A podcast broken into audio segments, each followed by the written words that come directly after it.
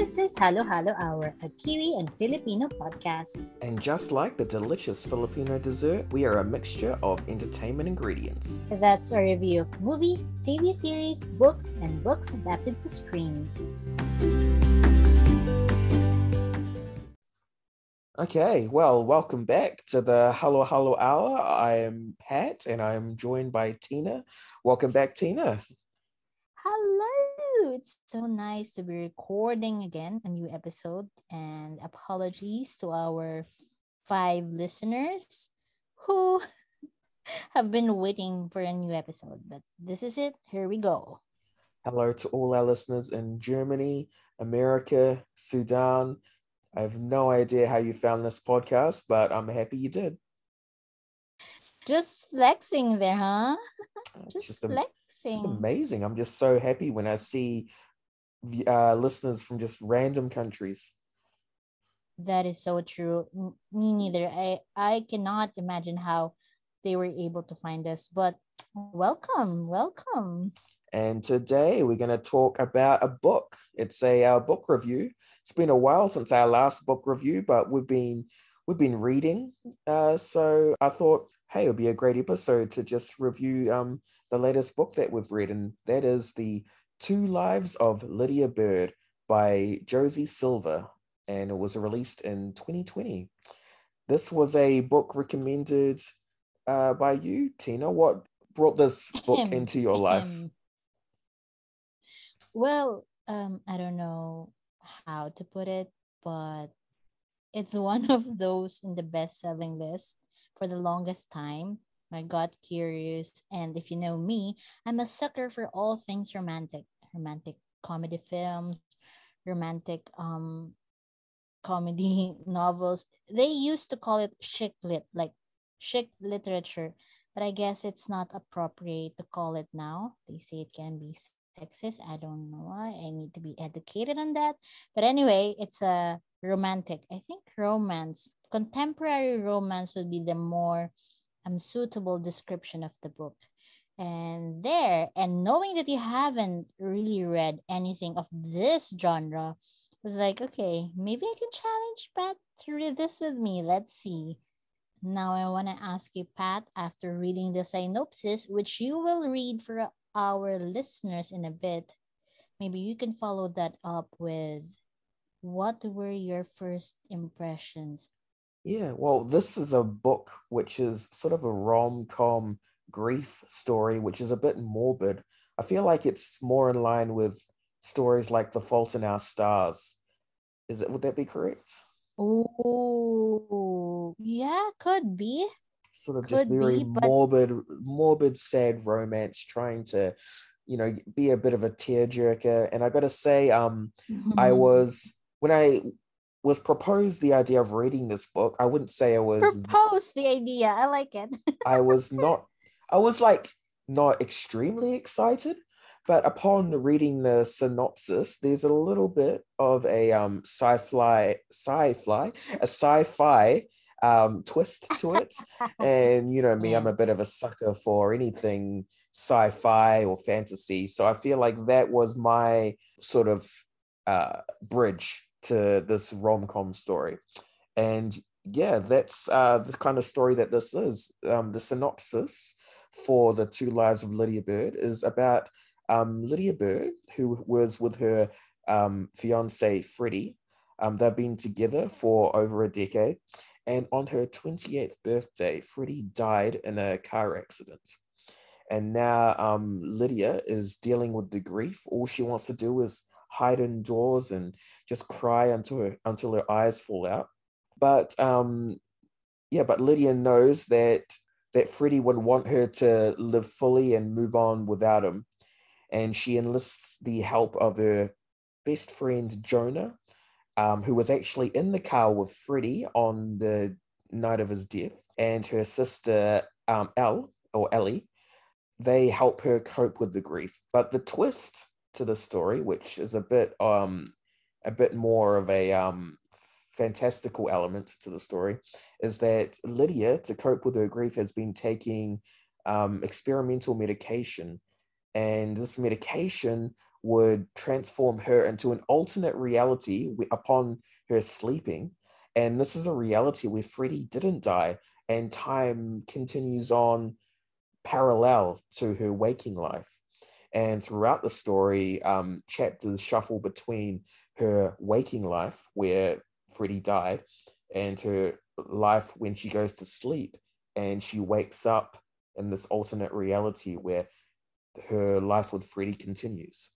And it's sort of dealing with grief in a way which I haven't really experienced much, maybe because I haven't read many romantic novels, but I thought that was sort of, a um, original take on um, yeah dealing with the loss of a loved one. Yeah. Um, as for my case, um, this is unintentional, but I ordered this book with two other books, and then I realized that they were all about a woman trying to move on from the death of his, or of rather, of her husband or partner. And I'm like, okay, was I unconsciously in fear of something here? But anyway, um, yeah. You're just looking uh, for something to pull you emotionally, read... I think. I hope so. And I hope it's not, you know, something else. Um, I, have read so many um romantic comedy contemporary romance rather um books. And i must say that even though i've read about those you know moving on types of novels this is like the first time with this kind of element. And actually i think that got me excited to read about it because yeah what if there's like an alternative? What if the women in the books that i've read actually have an option to be with the the loves of their lives who they lost along the way so yeah that's interesting for me but now i want to find out um i want to confirm rather maybe because for me it's important to connect to the character like right away.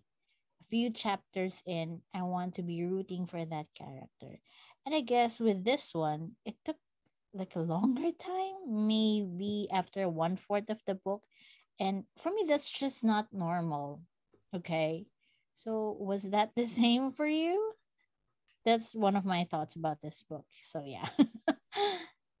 Maybe I was because I was so interested in the um the element of the plot of her shuffling between both lives and i did feel like sympathy for her she um immediately there's a tragedy and on her 28th birthday no less so it was such a horrible sort of situation for her that i feel like i was yeah for me personally i kind of was invested in her story from the get-go maybe it was um there were some really over the top uh, sappy sort of descriptions of her oh, love oh, yeah. and lost for Freddie, which was oh, a bit yeah. much, but I can, you know, for the genre, I kind of just accepted it for what it was. Like, okay, maybe this is the normal sort of, um, or you can tell me if that was the normal sort of level of sap, but.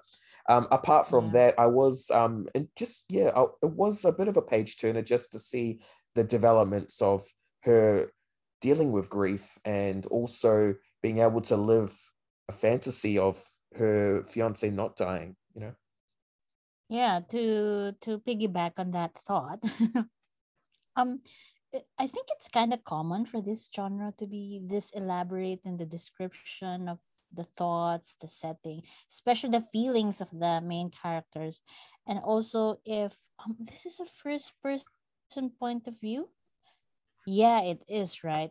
So especially if it is a first po- person point of view, it tends to be that way. But you know what? Having read many rom- contemporary romance, this still pisses me off. I I know books are meant to be more elaborate compared to movies, but what I want, this is personal preference. What I want in my novels is for the characters to move, like not be stagnant in one second um part of their lives and have like a million thoughts.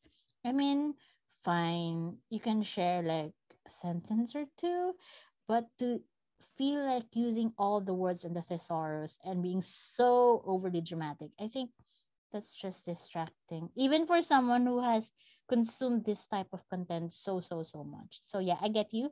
I can't blame you. And that's one of the factors that made me love the novel more. I mean if she just turned down the grandness the grandeur or the overly dramatic words could have been better. But as it is i think um the the concept is really nice refreshing and yeah that's just me personal preference. And but you saying that um that confirmed that it's i'm not alone in this thought. It was kind of um unintentionally funny some of these lines or it's I, I, was trying to find an example but I, just off the top of my head it'd be along the lines of my entire universe is on the uh, in, in the arms of Freddie Hunter and I can no longer exist on this mortal plane if he is no longer here with me. Like it was that sort of level of dramatic that what kind of was unintentionally funny as I was reading it which kind of took me out sometimes. And especially with what we did like we would throw i mean when we find time we would throw lines at each other like as if we're reading the script and it's just so like ugh. Like i remember how we would just agree that it's too much. Can i say one thing i did like about all that i i did like about the writing actually um it really took me into the um the location of where the book was it was so English. All right. Like it wasn't yeah, just yeah. some random place they were at. They were, you know, they were in England. They were using a lot of the slang, a lot of terms, a lot of the environment, and I really felt that, um, yeah, Josie Silver did a really good job in just being able to um, immerse you into this, you know, world and make you feel like you're in this environment. You know, it was like, yeah, like I, I'm not really familiar with England and you know they go to America, they go to Croatia, and I felt like she did a really good job and um, yeah, conveying those locations. And don't we just love that when we read books like as they say it's like a free passport to be transported to anywhere in the world and i think yeah i would agree on that part that josie silver made a good um a good job if that's way to describe it in transporting us back to england um, not back. I haven't been there. in transporting us to England. And I'm just glad because I'm used to reading, you know, the American contemporary romances. And um, it's refreshing for me. So um, I've been saying that I've read a lot of these genres, right? So I think um, another point that I would like to point out is that the difference in us reading this book from different lenses you were surprised by the end without revealing because this is spoiler free up until this point right you were surprised with the ending but i must say i wasn't i knew from the first few chapters what it what would happen and i'm I know that sounds like bragging, but yeah. So I you guess on it. that point, um, Josie Silver, Josie Silver, um, kind of went um expected. I don't know. I'm thinking of the word. Maybe if I remember it later, we can I can say it. But yeah, that's not surprise for me at the very least. So it's a bit predictable. Um, the end for you anyway. There, it's a bit cliche. I remember it now. It's a bit cliche. So the idea uh, is kind of a novel kind of new having a, an alternative an alternate reality through a pill that she drinks um but they didn't explain. And i think we can expound on that later. Um the pill that that she takes so that's kind of novel but the structure of the story and the ending is just trademark contemporary romance very predictable I can kind of see where you're coming from, but we'll go into this in the spoiler version. But there are a couple things that kind of like redeemed it for me, um, especially um, in the very la- end of the book. There's a letter that's written, and I feel like that was well done. Um, and if it wasn't for that, I reckon the ending would have been very bland. But I felt like it was executed above its uh above all above what it was if but we'll go into more detail on that later. I think the one thing that maybe disappointed me, and maybe that's I think this is just this is not really a criticism. This is just an expectation on my part because I'm so into um, you know, superhero and um, science sort of like thrillers that I had these expectations of more maybe sinister developments or maybe more um, sci-fi developments through these pills or through these alternate lives that she lives. And this was a bit more of a straightforward romance story that sort of focused on the grief of Lydia and her development with her friends and family that she's left with. And I think that is the point of what the book was. But just with my expectation, I kind of wanted something to be a bit more crazy. But I think in terms of what she wanted, she did it well. It, that's um that's so Patrick of you to expect that thing. But anyway, before we go to our ratings, I just want to say that I'm actually surprised to hear this from you because knowing, but knowing what you want in the media that you consume, I was actually expecting you to like um maybe tell me Tina, I can't anymore. I don't want to read this genre that you like so much. I can't even see why you like it. So for me to hear these things from you, I'm like, okay, I'm surprised. Maybe I'll be more surprised when we lay down our ratings. Can you do the honor and do it first? Out of five, how would you rate the two lives of Lydia Bird by Josie Silver? I feel like this, I did enjoy this book more than I expected. And out of five, I would actually, I would actually give it a four out of five. Um, I feel like there were what some I feel like there were some like sappy and maybe predictable moments, but there was enough in there that kind of redeemed it for me and made up for it. And I really felt like it even, you know, it imparted a little bit of um lessons for anyone who is dealing with grief. And it's sometimes better to face it front on than avoid it and try to steer away from it, which I think is an important, you know, um, lesson. Um, but yeah, um, what did you think? What was your rating?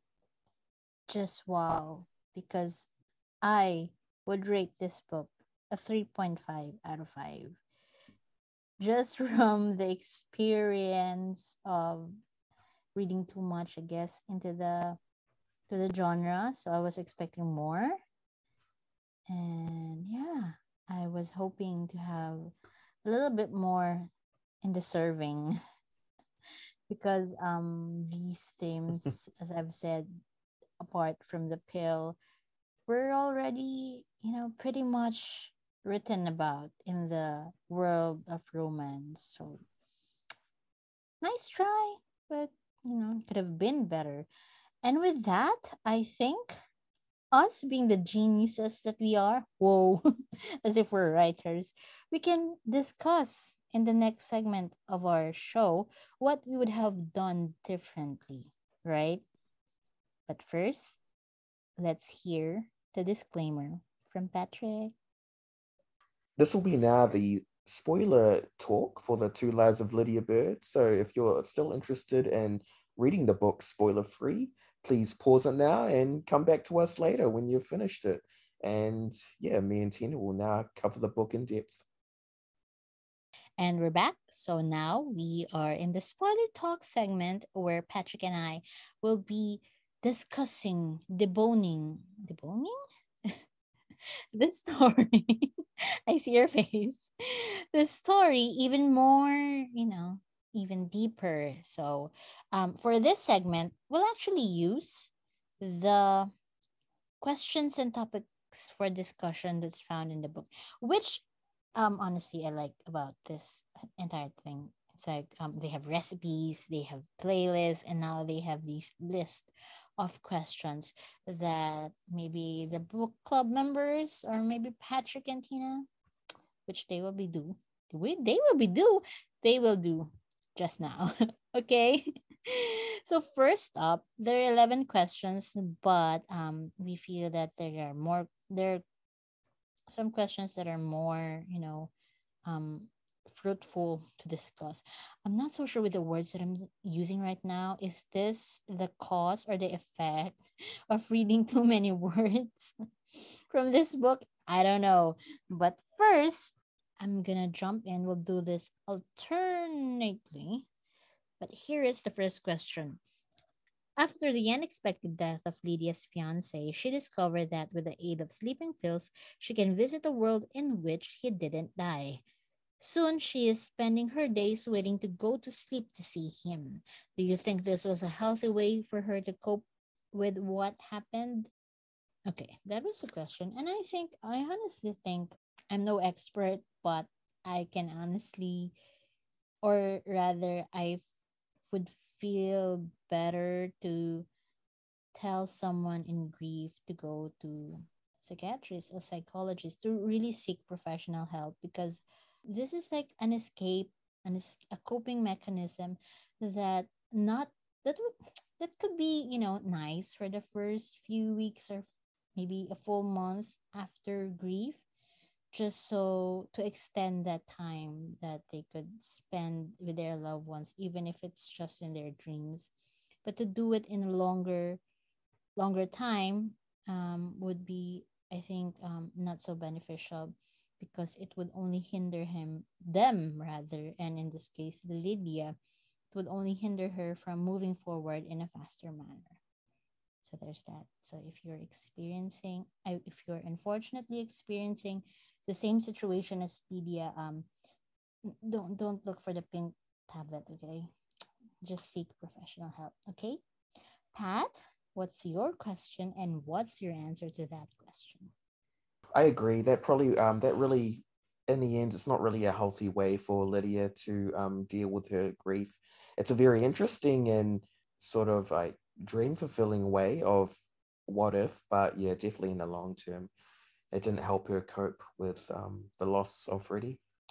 Um, my question, uh, number two, is uh, Lydia wrestles with placing the blame for Freddie's death on Jonah's shoulders for quite some time. Do you think this is an understandable reaction? Why or why not?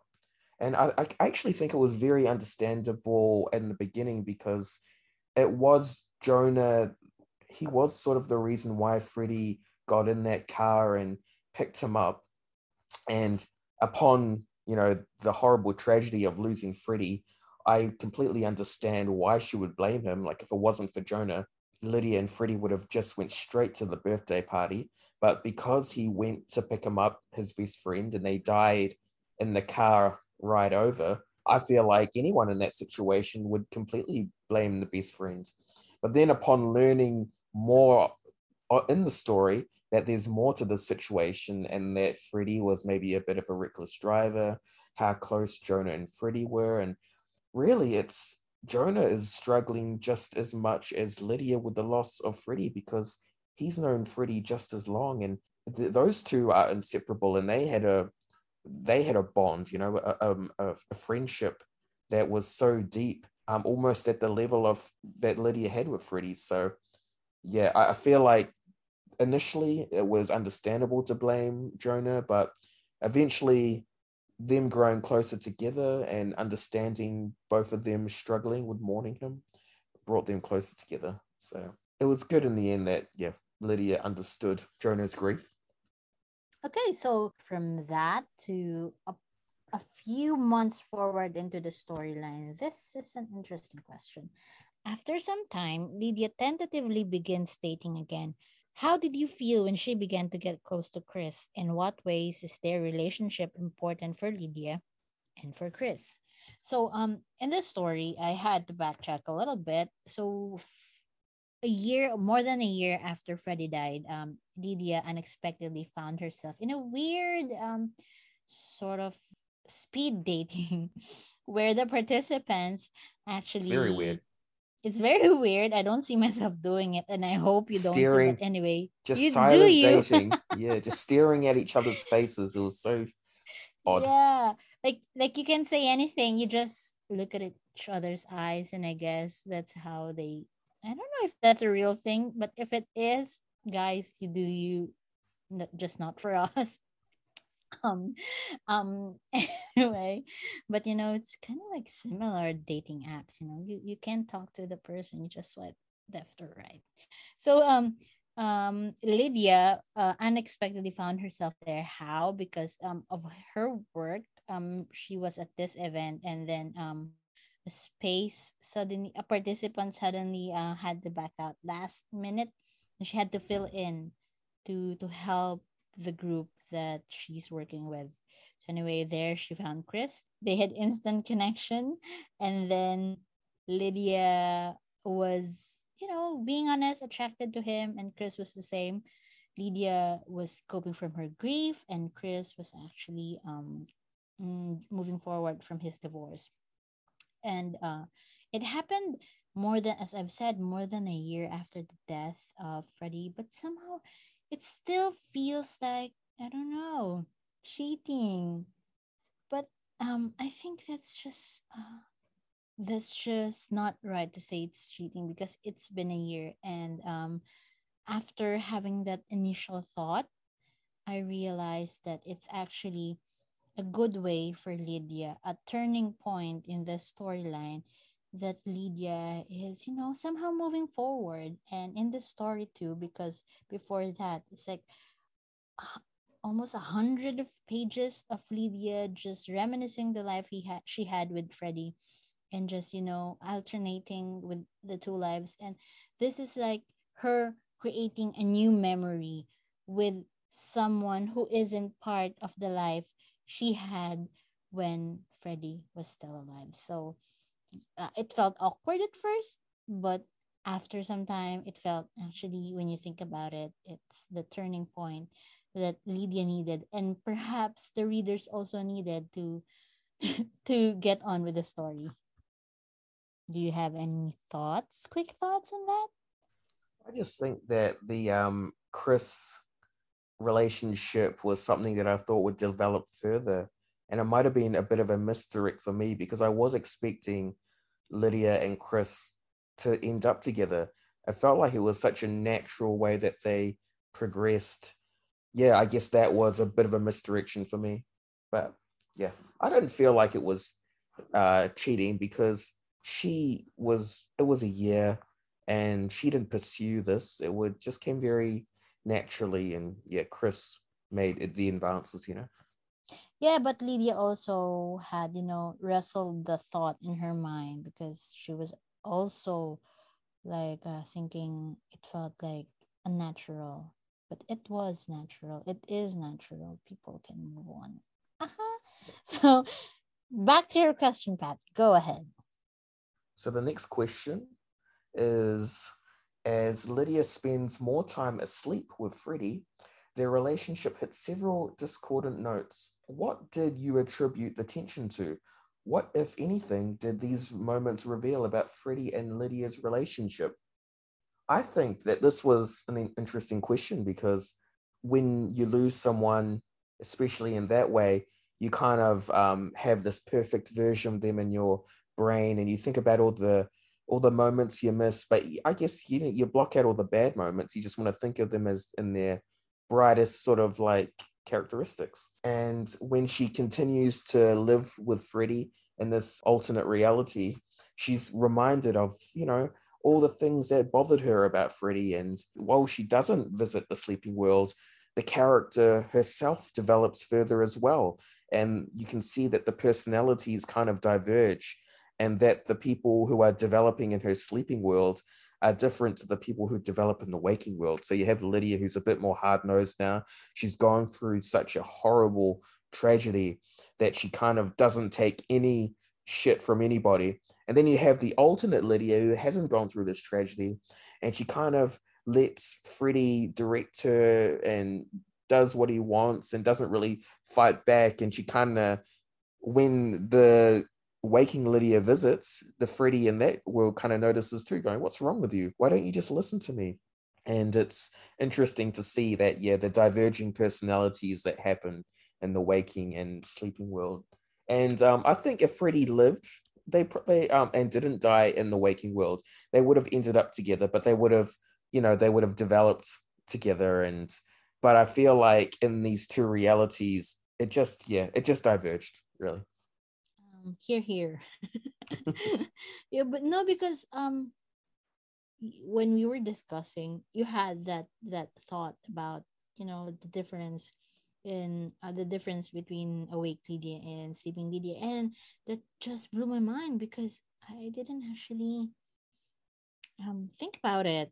But now that you've said it, it's like mm, props to you, Pat. You're, you, I think we need another romantic or romance novel for us to read together. Okay. and just just a little tidbit, like the the one of the um sort of thriller twists I wished it happened was because this mm-hmm. Lydia was developing in a sleeping world. She was going to the gym. She was doing things that the waking Lydia wouldn't do. And I was thinking, wow, this is actually an alternate, this is a becoming a different person. And does she notice that somebody is all of a sudden taking over her life?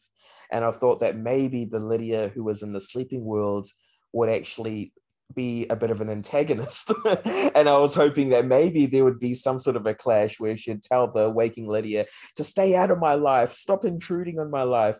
But I was a bit disappointed in that angle, but that's just more of my expectations and uh, what I wanted. My wish. That's the, that's the very sci-fi fanatic Patrick in you. I don't know yeah. if that made sense. But yeah, as for me, I really wish that you know, um, I, I'm not sure why I, I, the the story worked without them explaining how it actually happened, how she was able to have an alternate life with that pink pill. But I wish they kind of discussed that. I, I thought um it would add another element to the story, another um oomph to the story. But it worked well. So yeah. Um we're no writers, of course we can we can Oh you are. well not in this way. This is more elaborate, but thank you. And so for the last question that we want to answer together. Can you read it for us, Pat? Because do we have the same answer to this? Let's see. So, after reading the novel, do you believe that a person can have more than one happy ending in life? Why or why not? I guess I'd go first. This can be very vague, but I guess um, we can have several definitions of what a happy ending is and I think that would make, you know, having several endings. What could be an and a happy ending for you now could look differently a few years from now. So I don't know. It's very vague. Can you, you, you do it way better than I do. You're the talker. Let's do this. Bit of uh, building it up for me, I think. Uh, I, I feel like um, this did have a happy ending. And I feel like the Lydia and the sleeping world would probably have a happy ending as well if that really was an alternate reality. Obviously, there can be more than more than one happy ending. You know, life has many chapters and then ultimately we die. So that is the ultimate end. But I feel like there are many chapters in someone's life where it can end on a happy note.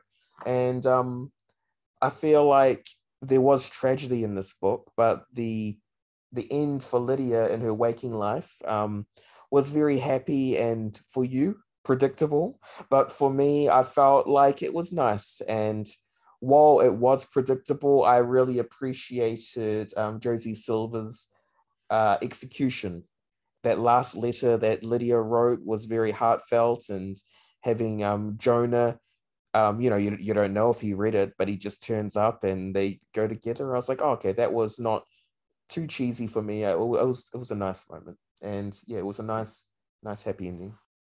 Yeah, I have to admit, I cried in some portions of the book, as cheesy as it may sound, but especially in the letter because it's like, oh, you know, her moving forward and finding an alternate happy ending. You know, beginning of the book uh, the happy ending that she would only have for sure was to have you know Freddie back, Freddie alive in some twisted way or another. But you know we have an alive Jonah, a real alive Jonah, and that's a happy ending that she deserved nonetheless. yeah, we can move on to some spoiler-filled thoughts. Um, are, are there any any um significant thoughts um that you had on on the book? Wait, I think we already covered that. We can skip that.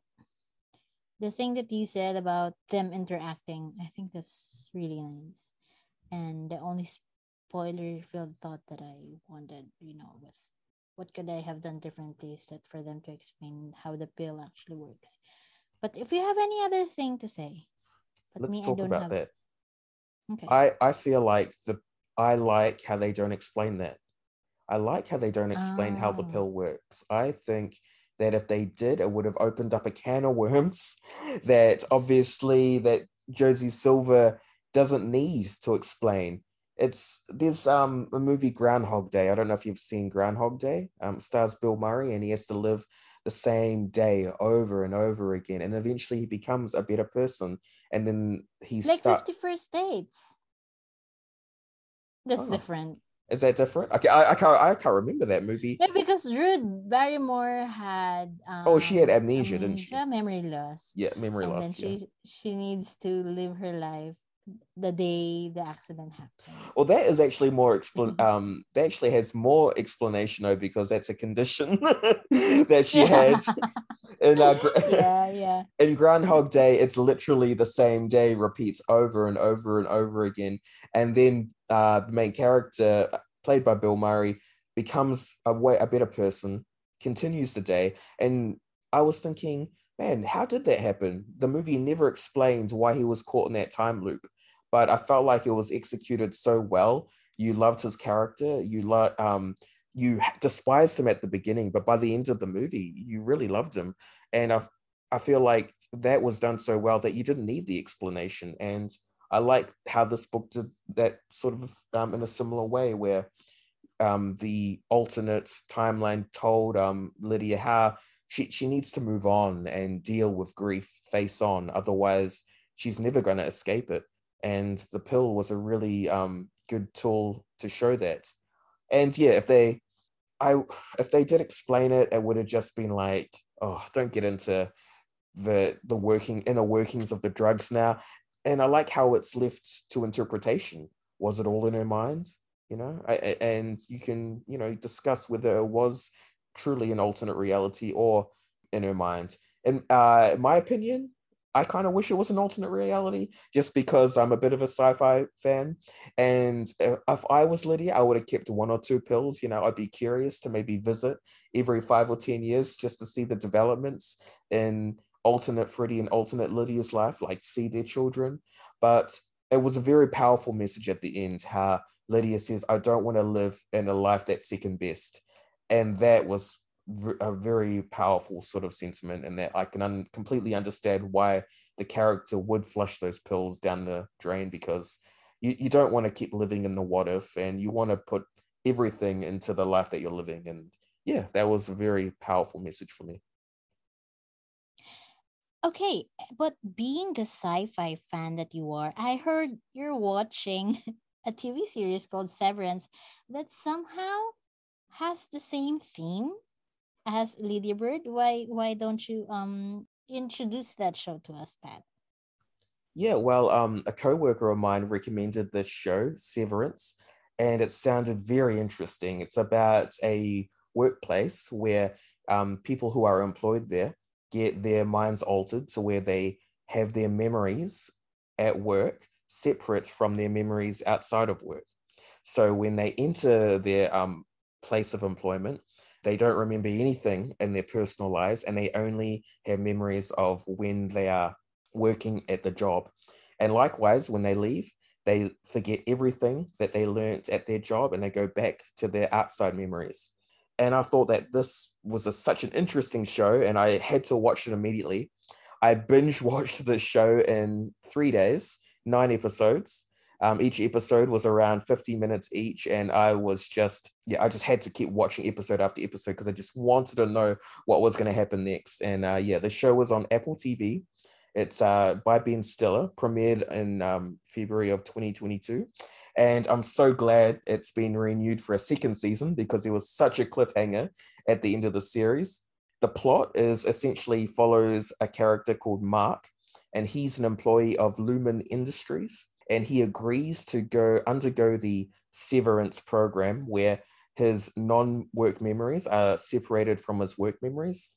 And the reason that this show really reminded me of Lydia Bird was that he's actually um, dealing with grief himself. He lost his wife in a car accident, and he felt that he wanted to find an escape.